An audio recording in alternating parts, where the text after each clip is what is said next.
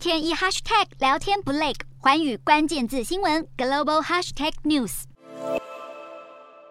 中国共产党北京市第十三次代表大会二十七号开幕，但是北京市委书记蔡奇报告之后，却让未来五年成为关键字，在中国网民之间炸锅。原来蔡奇宣称，北京市不只要坚持常态化疫情防控，甚至决心动态清零不动摇，而且还是在未来五年之内。消息一出，难道北京还要再封控五年之久吗？让留言纷纷，大感崩溃。有网友表示，比鬼故事还要吓人，甚至有人大酸蔡奇是泄露天机。看看中国经济跟 Omicron 谁先清零？眼看舆论就要翻车，让中国官媒之一的北京日报把报道中的未来五年字样紧急删除，就连微博未来五年的相关讨论，后来。也消失，而北京日报社长赵静云甚至公开出来澄清，表示是记者误加。而环球时报前总编辑胡锡进先是表示，没有人希望北京未来五年过得像今年上半年这样，后来又出示文件表示原文没有未来五年，帮忙缓颊。然而，外资出逃中国的意愿也显得坚决。日经报道，外国企业在中国发行的人民币计价债券，也就是俗称的“熊猫债”，今年上半年只有七十九亿人民币，是去年同期一百五十九亿人民币的金额腰斩，更创下了六年以来新低。而上海美国商会调查指出，近五成企业表示将会延后或是降低对中国的投资计划，